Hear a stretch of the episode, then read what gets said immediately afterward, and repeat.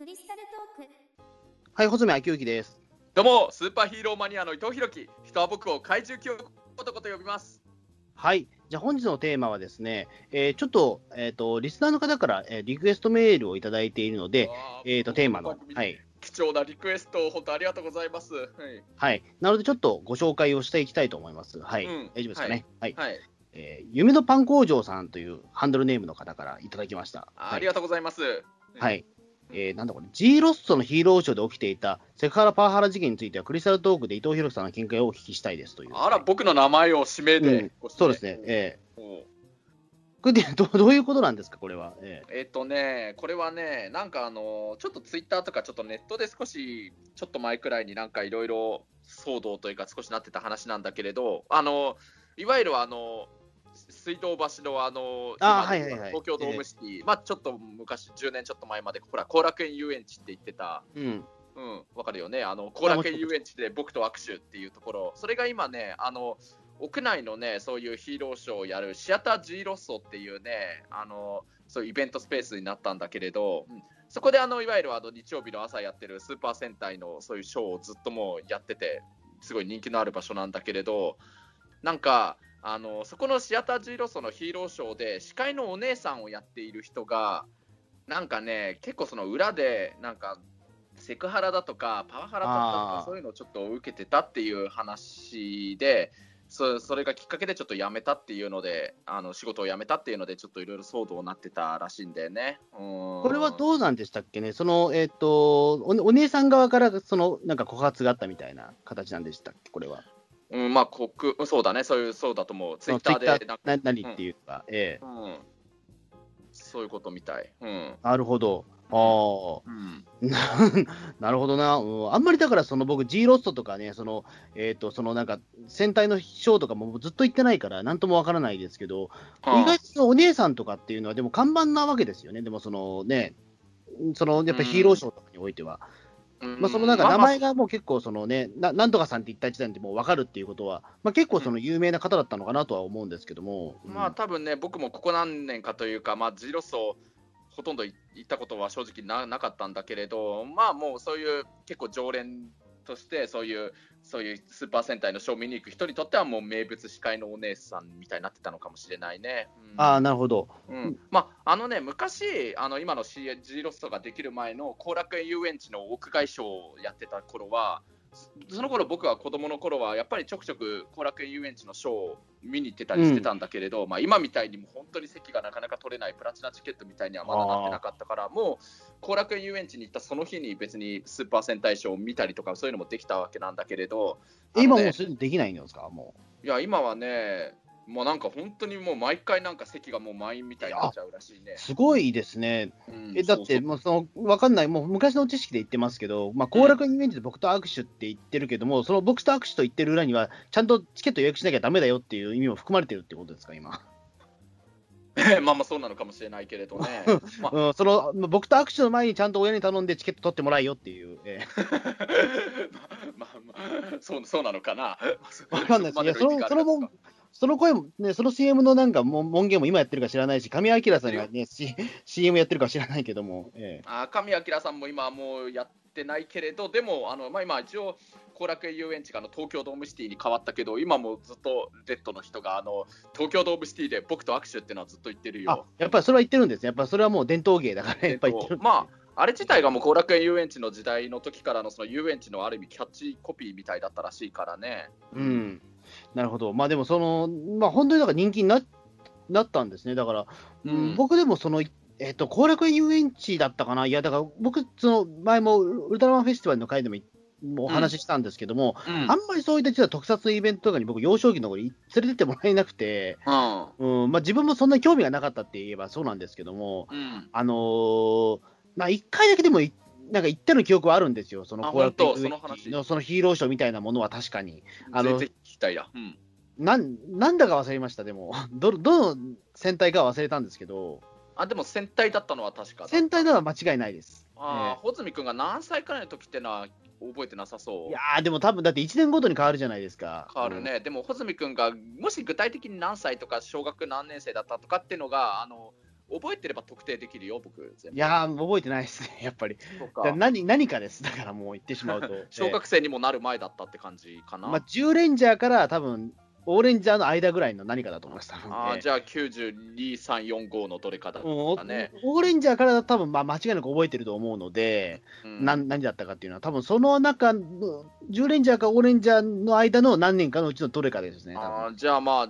92年から95年までの間の10レンジャー、大レンジャー、核レンジャー、オーレンジャーのどれかだったってことになる、ね。多分そうだと思うんですよ。その、でもどれがどれだかもわからないです、正直。何を見に行ったのかは。うんええまでも、うん。うんまあ、その時はだからまあ、普通に僕だってそのと、ねえー、と当日行って普通に座れたような記憶もありますけど、今もそうはいかないんですね。うんまあね、みたいだね。まあ、特にあの、本当にその変身前の役者さんとかが出るショーとかになると、もうその役者さんのファンの大きなお友達とかも退去して押し寄せてくるからね、まあ、俺がそのシアタージーロスの件でなんか物申したいことあるとしたらね、そういうなんか、司会のお姉さんのそういう裏でそういうのがあったっていうのは、今回のこの話で初めて知ったけど、それ以外のことでちょっといろいろ物申したいこと、確かにあるといえばあるんだけどね。あなななんですか、どうぞどうぞ。うんえいや、あのね、ほら、何しろ僕、その7年前、まあ、あの5年前くらいまで、あの立川で特撮ヒーローバーのクリスタルスカイで働いてたけれど、えうん。あのね、そこのやっぱりお客さんとかで来る人も、やっぱりそういうシアタージーロスのスーパー戦隊のショーを見に行ったっていう人は結構いっぱいお客さんとして来てたし、あの従業員の女の子とかも、そういうヒーローショーをちょっと見に行ってる人とかもいたりしたんだけれど、うん。まあ、あとはその顔出しで出てる役者さんをちょっと見るために行ったっていうのもあったりするんだけれど、うん。あのね、本当、物申したいこと、前々からあるとしたら、結構ね、そういう、どうあれ、やっぱどの時代も、やっぱりそういうあの後楽園遊園地やシアター G ロッソ、まあ、その間にあとスカイシアターっていう言い方してた時代もあったけど、そのスーパー戦隊ショーの一番のやっぱりお客さんはやっぱり子供たちなわけなんだけれど、はいはい。あのね、その顔出しの役者さんが出ると、その役者さん目当ての大きなお友達の人たちが、なんかね、本当に大人げなく、なんか席の前の方の席ところを買い占めちゃって、ああの子供たちは当然そういうヒーローショーを見てたら、みんなわーわー頑張れってね、大きな声で応援してるするし、それこそこの司会のお姉さんたちも、あのみんな大きな声で、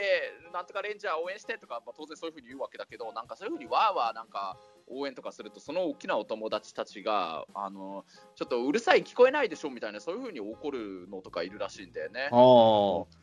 で、そういう光景見るのがちょっと嫌で、不快に思って、もうヒーローショー見に行かないってなんか言った僕のその仲間の人とかもいたりしたくらいなんだけれど、うん、だから本当、あのどうあれ、やっぱりそのこういう、うん後楽園遊園地や今のシアター G ロストのショーのメインのお客さんはやっぱり子供たちっていうのはやっぱり大きなお友達の、まあ、全員が全員そうじゃないよ、本当にごく一部の人なんだけれど、そういうあまりマナーの良くない人はそういうの理解してほしいなっていうのは、俺、そういう話聞くたびに思うんだよね。まあそうでですね。それはまあね、うん、やっぱり子供としてはやっぱり一生の思い出になりますからね。そうそう、そういうこと。あのそれこそ、あの子供の中には、もしかしたら地方遠くから住んでて、その東京に一度来ることができたときに、たまたまそのね、シアター G ロストのショーを見ることができたけど、もしかしたら一それが一生のうちで最初で最後のヒーローショーだったっていう子供だっているかもしれないわけだからね。うん。そうそうそうそう、うん、やっぱりそういう時はね、やっぱりその点ね、まあ、なるべくいい席で見てもらいたいってのありますもんね。うん。うん。それでやっぱりいい思いをして帰ってほしいっていうのもそれはあるからね、そういう大人げない、ちょっとマナーの悪い人になんかちょっとね、ちょっと嫌なこと言われたっていう、それはやっぱり子供からしたらすごい傷つくことだと思うしね。うんあのうんま僕も今、タクシーの運転手やっててね、あの日曜日とかの昼過ぎか夕方くらいの時間帯に、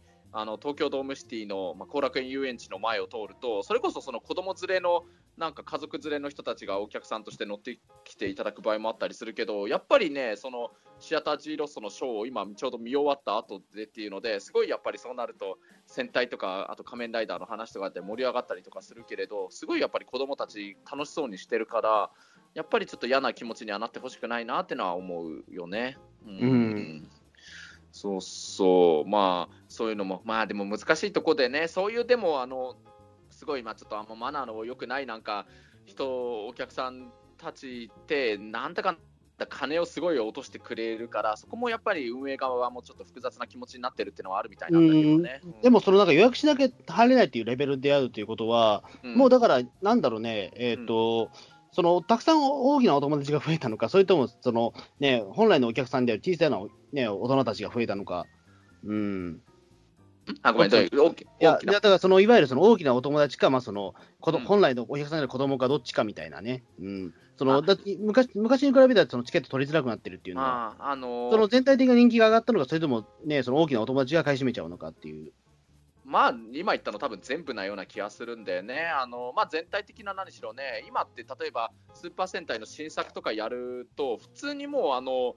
例えばスポーツ新聞の芸能面とかが大きく取り上げるくらいのね、やっぱりネームバリューというか、そういう話題にはなるし、まあ、やっぱり昔と比べて、あのそういう大きなお友達のファンファンの人っていうのも確かに増えてるだろうし、やっぱりあの、大手の芸能事務所に入ってるなんか人気俳優にこれからなっていくための登竜門として戦隊やってるっていうねそういう人気のある役者さんも今出てたりするしあとはもうその少子化で子供たちが少なくなっちゃってるかもしれないんだけど、うん。まあだから大きなお友達率はうん一昔前よりかはもう圧倒的に増えちゃってるよね。うん。うんいや、だからなんかそういうの、だから最近はでもちょっとあれですよね、そのウルトラマンとかもなんか、今度はウルフェスであれなんでしたっけ？ど、なんか大人向けのやつやるんでしたっけ？なんか夜にオープンするやつとか。あみたいだね。まあまああのあのそれはなんかそういうそういう理由ではないでしょうけども、うん。なんかでもそういった大人向けのうんぬんかんぬんみたいのはね、なんかちょっとこの先出てくんのかなみたいなのは。まああの少なくとももう10年前とかくらいからもう21世紀になると同時くらいの時くらいにはもうだんだんそういう風にはなりつつあるけれどね、まあ、ちょうどその頃くらいからスーパー戦隊にもああいうイケメン役者さんがいわゆる出てくるようになったとか、うんまあ、あとやっぱりなんだかんだ平成ライダーのシリーズが始まったのもいろいろ影響が大きいのかもしれないけれどね。うんうん。まあでも本当確かにそういう大きなお友達ってそういう一部のマナー悪い人もいるけどお金はいっぱい出してくれるからっていうそういう難しい問題もあってねこれ多分あのなんかたまにこれも問題になったりするああいうジャニーズのライブとかも似たようなところがあるのかもしれないけれどね。うーん、まあ、そうですね。まあ、なんていうか、やっぱりその、えっ、と、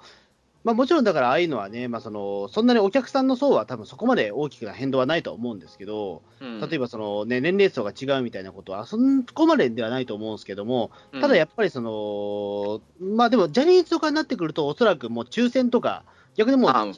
レベルがもうちょっと規模がもう本当にでかいですから、うん。あの逆に不正ができないぐらいのもうガチガチになってたりとかっていうのはあると思うんですよね。うん。うん。まあでそういうのって本当にあの、そういった音楽ライブとかだと、また本当にあの、えー、とかなりえきつきつきつなやっぱりその入入場チェックとかありますから、やっぱり。うん俺、この前、1月にあの米津玄師の僕、ライブ、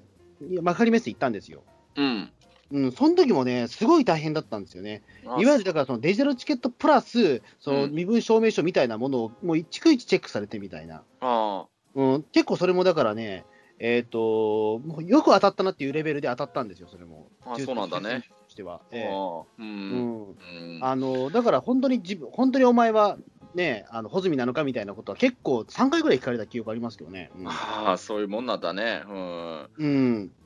でしかもだってその後なんかその手にバンドして、それがもう本当に、あのそれが外れたらもうすぐ出てけぐらいのなんかね、ええ。へえ、今そのくらいになってるもんなんだね。うん、そうそうそう。だ、だってもう米津玄師のライブなんてだって、万入ったらしいですから、だって、ええ。ああ、そうなんだ。うん。あだもう本当にどうもうすごいことになってて、うんーうん。だもうでも本当はでもそうしないともう、ね、難しいんでしょうね、正直。ええうん。やっぱりその転売とか、いいくつかやっぱりそのね、いまあ、いまだに転売ヤーとかやっぱ問題にはなりますけど、うん。うんそのチケットの転売とか、うん。うん、逆に言うとチケットの転売がまあ許されるぐらいだと、まだちょっとまだ小さいレベルなのかもしれないですけどね、その買い占めができるっていうレベルで言うと、あうん、その嵐とかののジャニーズとかに比べると、まだちょっとそれはまだ、あのそこまでいけてないレベルだとは思うんですよね。うんん。まあね、でも、まあちょっといろいろね、あのーまあ今はそのクリスタルスカイで働いてた時ほどではないにしても、結構このヒーロー業界界隈の話はたまに耳には入ってきたりするから、やっぱりうん複雑な気持ちにはなるわけでなんだけれどもこの、でもこのなんですが、そのお姉さんの問題っていうのは、いわゆる内内部の問題ですもんね、これは。そうこれは内部の問題、また別件なんだよね。なんか、うんうんなんかセクハラとかパワハラを受けてきたらしいんだよね。うん、これはもう本当確かにこの内部の人が告白しなきゃ、やっぱりこれは外には出てこない話だからね。うん、そうなんですよね。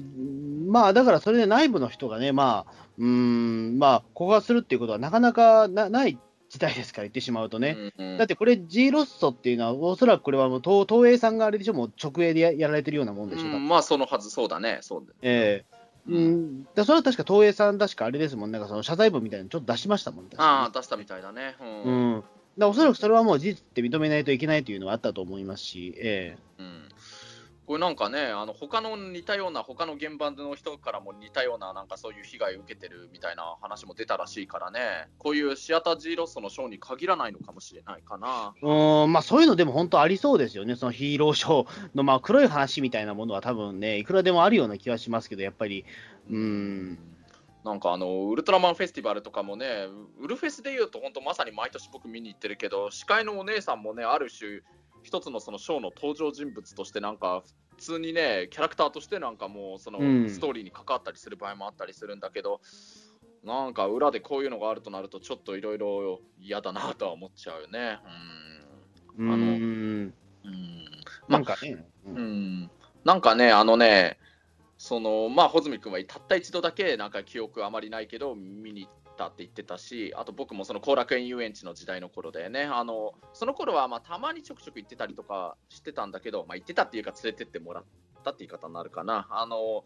一番最初にあの行ったのが、それこそほとんど記憶曖昧じゃないけれ曖昧だけれど、あのこれももうどっちか忘れちゃったけれど、クリスタルトークでも何何かで一回喋ったことあるかな。あのね、えーと、あれはライブマンかターボレンジャーのショーだったくらいだけど、はい、88年か89年の時で、ね、僕が保育園なんだけれど、えーと、年中、年中さんくらい、年少か年中くらいの時で、平成になるかならないかくらいの時代って頃だけど、あのそれのショーの敵のなんか怪人が、なんか、が お前たち、お前たちもお前たちのお父さんもお母さんもおじいちゃんもおばあちゃんも生きてここから解散ぞとかみたいなことあなんかそういうの言いますよね、なんか、ちょっとうっすら記憶ありますわ。ええうんそれに、その保育園だった僕がもう本気でそれこう怖くなっちゃって、怖いですよね、あれね。帰りたい、うん、怖いよね。いや、あれ怖いっす。本当怖いもんだって。うん、まあ、その頃からね、すべては始まって、小学生の時とかは何回か見に行っててね、あの最後はね、まあ、中学生の時にね、その頃はもう自分たちでお小遣い出し合って、も友達たちと一緒に行ったけれど、あの97年のあの電磁戦隊メガレンジャーのショーを見に行ったのが最後だったかな。あのそこから先のあのちょっと回収してスカイシアターになって、それこそ今のその G ロッソになってからはちょっと直接は見に行けてないんだけれど、でもまあ G ロッソはもう見に行ったっていう人の話はしょっちゅうのように聞いてたからね、聞いてるからね。うんまあ、でね、そのね、穂積君が一度だけ行って、僕がちょくちょく連れてってもらってた時代の頃はね、あのね、成田博さんっていうね、なんかあの名物のなんか、その頃男性の司会者の人がそれやってたんだよね。へうん。そうそう。あのー、まあ、本当に名物の人で、なんかあのー、それ、例えばなんだろう、あの、すごいね、甲高い声で、君、ほら、君たち、さよならって言っちゃうと、もう会えないような気がするから、だからこの挨拶で締めよう。またねとかみたいな、うん、このね、まあ、通称でヒロさんって呼ばれてた、これ絶対あの、飛び立て放送局のピリピリ君も聞いたらすごい詳しいと思うけれど、とにかくもうこの本当ね、ヒーローショー界隈の人にとっては、まあ、その頃子供だった人とかのお客さん側からしても、あとそれこそ中でやってる、ショーを見せてるそういうスーツアクターとか役者さんからしても、本当とにかく名物の人でね、うん、うん、もうなんか、スーパー戦隊後楽園遊園地のショーといえば、あの神谷博さんが CM をやって、そして実際司会はこの成田博さんがやってたっていうくらいの名物の男性の司会者だったんだけれど、その頃はね、もうそういうセクハラとかパワハラとかはないと思うんだけどね、このヒロさんっていう人もね、もうとにかくずすごい長い間やっててね、あの1982年、もう確認できてる中でも、その1982年の僕たちが生まれる前の時代のもう、ね。うん、あの大戦隊ゴーグル5くらいの時から、で、あの2008年の、あのスカイシアターがあのもう閉めて、翌年の2009年から今のシアター G ロスが始まるっていうような、その屋外でショーやってた時代の最後までずっとヒロさんがやり続けてたらしいからね。えー、すごい人がいます、ねうん、だから、まあ、あの大戦隊ゴーグル5から2008年のエンジン戦隊ゴーオンジャーの時まではずっとそのヒロさんがやり続けてたっていう、本当にもうミスター後楽園遊園地のスーパー戦隊ショーというくらいの方、うん。その頃の時代は、まさかそんなセクハラとかを、まあ、男性ってのもあるだろうけど、セクハラはなかったと思うし、あと、まあね、そんなパワハラとかがあったら、そんな二十何年もやり続けるなんてことないと思うから、うん今どうしてこうなってしまったかなっていうのはあるかもしれないかな。うん。まあそうですね。うん。まあ、ああとはね、まあ、分かんないけれど、例えばそのヒロさんとか、それ以外にも、例えばなんかあの、スタッフさんはきっといっぱいいたし、もちろん女性の方もいたし、いろんななんか下っ端の若手の人もいただろうし、だから本当その、セクハラとかパワハラとか、今で言うそういうのないことはなかったのかもしれないけれど、まあ、まあ、正直、どの職場でもまああり得ることですよ、言ってしまうと。ね、別にこれだけは特別なわけではないというかね、まあ、ただ、そのね、子供番組っていうところで、まあ、そこでちょっとね、あ、意外だな、みたいな風でね、まあ、面白がって取り上げるね、まあ、メディアも多いですから。うん。まあ、あとは本当この今も誰もが SNS をやってる時代になって、確かにそういうのを告発しやすくなったというか、なんかそれを外に出すと共感してもらいやすいなっていう、今そういう空気というか、そういうのにはなって、何かあったらそういうの言いやすくはなってるのかもしれないかな。そうですね、もう言ってしまうと、そこで雇用関係がなくなってしまえば、まあまあ、言ってしまえば別に問題はないというか、うん、あのおそらくだからそういう時は、今だから本当にその退職するときは結構大変で、うん、あの誓約書がやっぱ書かされたりってこと全然ありますから、うん、ああね、そうそうそうそう、うん。外部に話さないっていうことも全然そのあったりはしますから、あのまあ、でもおそらくまあ、どうなんですかね、その雇用形態がなんとも言えないですけども、もしかしたらまあその、ねえーと、きちんとそういった契約を結んでないから、今回こういったことできたのかもしれないし。えー、うんまあ、この今回のこのね、物議かもしてる、問題になってるこの司会のお姉さんっていうのも、どのくらいの期間、シアタージーロスのショーやってたのかまでは、ちょっと僕も詳しいことわかんないんだけどね。うんまあ、そうだな。あとは、あのね、それこそね、僕がその、もうこれももう、あの、7年前になって、8年前か、今年で8年前になっちゃうけど、あのほら海賊戦隊ゴーカイジャーのあの現場に、あの付き人やってた宍戸隊長のちょっと運転手で一緒に現場に行かせてもらったことがあるんだけれど、はい、その時にそのゴーカイジャーに出てた隊長とあと玉尾さん、ね、が、うん、2人が言ってたのが、やっぱり今の時代の戦隊って、本当自分たちがオーレンジャーやってた時よりかは、やっぱりあの現場の監督とかスタッフさんも役者さんをやっぱりお客さん扱いするようになってるよねっていうなんかやっぱ時代が変わったねみたいな話はしてたんだけれど昔はそれこそ本当確かにそのそれこそ東條翔平監督とか東條監督もちろん穂積君も分かるもんね。いやもちろん、えー、怪獣使いの少年ですよね、えー、うん、まあスーパー戦隊でも、ね、まあ、スーパー戦隊の方がまあそのねキャリアが長いのは知ってますけど、えー、うんそのね、例えば東條監督とかそういう監督の時代の頃はね、本当にその役者さんにね、もうまず名前で呼ばなくて、例えば、それこそ今別件だけど、今、あの、プロ野球のなんか応援団がなんか選手をお前呼ばわりするのはどうかとかいうのが今問題になってるけれど、でもそれこそ、本当その、その頃の監督さんってなんか役者さんのことを普通に名前で呼ばないで、おい、お前って呼んだりだとか、もう例えば、女性の女優さんだともう女って呼んだりとかそういうのがあったり今だったら間違いなくパワハラになりそうなそういう指導とかもいっぱいあったからうん。もしかしたら昔の時代のショーのスタッフさんは今だったらこれはパワハラだってなるけれどそもそもそれされてる人たちもこれは別にパワハラじゃなくて当たり前のことだったんだって思ってたのかもしれないしね。うん、まあね、それはまあなんともわからないけど、まあ、まあでもこれによってね、まあ一つ、まあその、まあこれは決してだからそのね、まあ、あの事件があったことは本当悲しいことだけど、まあ、これは仕方がないやっぱりことではありますので、うん、うん、だまあ、それはだからやっぱりファンの方もね、それはまあ、あの享受しつつ、まあ、かといって別になんかその、ね、これのライブ、ね、その G ロストに行かないとか、そういった反応では、ね、なななく、まあなんかね、うん、うん、なんか受け受け入れざるを得ないよねって話ですけどね。うん。まあね、本当その、僕的にはやっぱり、まあ、今の G ロスはちょっといけてないけれど、やっぱり後楽園遊園地の屋外ショーをやってた時、まあ、そのヒロさんがずっと司会やってた時代の時とかは、やっぱりちょくちょくね、あのスーパー戦隊のショーは見に行ってたから、最初はあれだけ怖くて大泣きしてたけれど、だんだんね、もう、何かな、ジェットマン頑張れとか、それこそ10レンジャー頑張れとかみたいななってたような気もしてたからね、やっぱり、ね、あ子供にとってやっぱりヒーローショーの場所というのは楽しいところだし、まあ、今もねあの、いい大人になって毎年ウルトラマンフェスティバルのショーで普通にあの子供たちと一緒に頑張れって言ってたりとか僕もしてるからね、うん、あの中澤さんはやけに冷静な感じでそのショーを見てるけれど JP さん一緒に見に行ってるあのモノマネ芸人の JP さんと僕はもう大声で頑張れってずっとやってたりしてるけれどあのヒーローショーはやっぱりね本当楽しいところだしすごい思い出に残る場所だから、うん、本当こういう裏でこういう問題があるのはね、本当、なんというか、なくなってくれたら嬉しいなっていうのは本当にあるしね、うん、まあそういう内部の問題に関して言うと、このセクハラとパワハラの問題もそうだし、あと、外の見えるところで言うなら、さっき僕がちょっともともと物申したかった、こういう大きなお友達の人にできれば、子供たちにちょっとね、いろいろ優先的に譲ってあげてほしいなっていう問題だとか、うん、うん、まあ本当、ね、やっぱりね、あのヒーローというのはやっぱり、なんというか、勇気と強さと思いやりを、そういうのを教えてくれる場所だと思ってるから、うん、とか。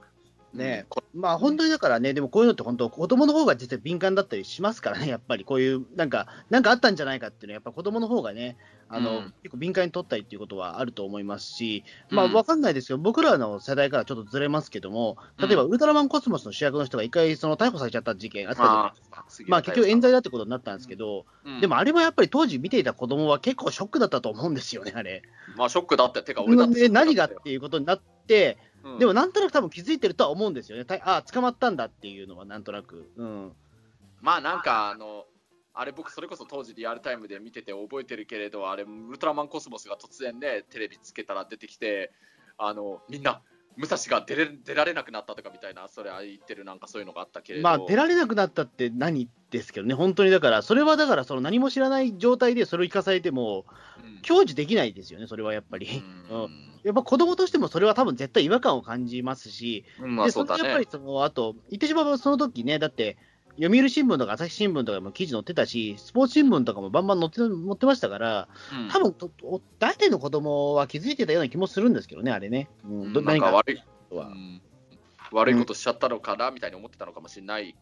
かな。うん、そうですね。だから、あの、なんなんていうか、僕、まあ別にそれ悪いことではないけど、例えば役者さんが途中で亡くなったりみたいなところでキャストが変わるみたいなことって、うん、まあ、やっぱり僕らも経験はあるじゃないですか。あの、例えば、ちーまる子ちゃんの友蔵じいさんが、あれじゃないですか、富山圭さんが青野武さんに変わった時とかも、あの、あ、そうか、あの前の声の人は亡くなったんだって、当時僕、小学3年生ぐらいなんですけど、やっぱ分かりましたもん、やっぱり。ああ、分かったんだ、すごいね。うん、うん、あ亡くなったんだろうなっていうのは、確実に声が違うしっていうのは。まあまあまあ、もちろん声が変わったねってのは思うから、声優さん、ある程度のね、年になるとも声優さん変わったなとは思うだろうけど、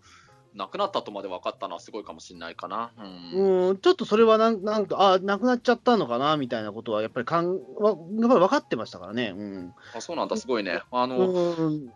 おそらく今も例えばなんだろう、えっ、ー、と、なんかとののっぴきない事情で、例えばいなくなった人、まあ、例えばなんかね、TOKIO の山口君とか、ああいうのも多分、子供は気づいてるんじゃないかなという理由理由に関して、おそらくは今、うん。うん。うん、とは思いますね、ああいうのは。うんじゃあ、俺がやっぱり当時、あんまり頭良くなかったからなのかもしれないけどね、あのね。僕らの子供頃あんまなかったじゃないですか、そういう事件で。まあ、あのね、そうだね、70年代、80年代くらいは途中で役者さんが変わるっていうのね、珍しくないくらいにあったからね、あの、太陽戦隊サンバルカンなんか、レッドが1回変わってるからね。でもあれはちゃんとでも、ほぼほぼ、一応その理由つけてくれてたはずじゃないですか、あれは確か。あまあ劇中ではもちろん説明されてるけどね、そうそうそう。NASA になんか行ったっていうので、あと、うん、戦隊で言うなら一番有有名かもしれないのは、あの超電子バイオマンのイエローの人がね、あの変わったっていう、劇中ではあれ死んじゃったってこと死んだそうなんですよ、だから一応、その戦隊とかに関しては、ちゃんとその理由をつけないといけないというか、えー、うん、あのね、だってその、キレンジャーだって、そのしちゃんと死ぬエピソードも書かれたわけですから、うん、あまあ、そうか、一番有名なので言うと、そうか、キレンジャーかもしれないけど、まあ、あのね、ただね、僕の時代、穂積君見てないと思うんだけど、僕の時代もね、あったのはね、重工 B ファイターって、オーレンジャーと同じ時期にやってたメタルヒーローシリーズのやつだけど、あれもね、あの女性のやってるレッドルっていうのがああ、レッドルって、あでもレ、実は僕、あのえっと B、B ファイター見てます。あ、B ファイター見てたか。うん、B ファイター見てましたけど、うん、レッドル一応でもちゃんとなんかその、あれですよね、いなくなりましたって一応ありましたね、イベントみたいなの。ああったけれど、あでもね、あの話、その日のね、回見たらね、突然そのいなくなるエピソードとかも描かれずに、あれはね、博士、えーと、向井博士かな、なんか、うん、レッドルはなんか、あれは、レイだったかな、キャラクター名。なんかあの、どこどこへなんか行ってしまったんだって、今日から新しいレッドルが来るみたいな、唐突なそんな説明の仕方だったからね、何があったんだって、小学校5年生の僕は思ったけど、本当に何があったのかとかは知らないままだけれどね。ああ、うん、でもなんか僕でも子供の頃なんか、あなんかあったんだろうなってちょっと思ってましたけど、あれは確か。うん、まあね、うん。でそれはだから比較的、その、レッドのキャラクターも完全変わってきたじゃないですか。うん、そうだね。最初のレッドの人は何も記憶ないんですけど、うん正直言うと、うん、で2代目の方は比較的明るいお姉さんだったじゃないですか、ね、そうだね、2代目の前の方はね、すごい明るいお姉さんってキャラだったもんね。うん、だからなんか、そっちの方が子供心にはなんか、うん、うん、なんか、まあ、なんかあったんだろうけど、まあ、結果的にオーライなんじゃないみたいな。うん、一応、戦隊は多分そういうことはしてくれ、まあ、特撮はやっぱりそういうことしてくれますよね。そのコスモスだけはちょっと、あまりにも、その、事態が事態だったので、ああいうことになっちゃったけどみたいな。うんまあね、うん、まあとにかく本当こういう、なんかそういうちょっと嫌な事情でやめてしまうっていうのは、どうかそういうのがない世界になってほしいなってのは思うかな。うん。うん。そうそう。うん。ね。うん。まあそんな感じですかね、とりあえず。はい、はいまあ、リクエストしてくださった方にはね、これ、満足できるお話ができたかはい、またなんかね、気軽になんか、あの、ごあのまあ、ご意見とかいただければと思います、そうですね、もう本当、クリスタルトーク、本当、何しろ何か、あの、こういうテーマで話してほしいっていうのがあったら、基本的にもうほぼほぼ何でも採用するようにいたしますので、本当に何でもかい、えー、何でもかは分かんないけど、まあ、一応選定はすると思うけど、えー、そうですね、あの公助領属に反さない内容だったら、多分何でもできるようにはしたいですね。はい、これ僕、ツイッターでもあおっとくや。えー、うん、ですね。じゃあ、そんな感じでどうもありがとうございました。ありがとうございました。はい。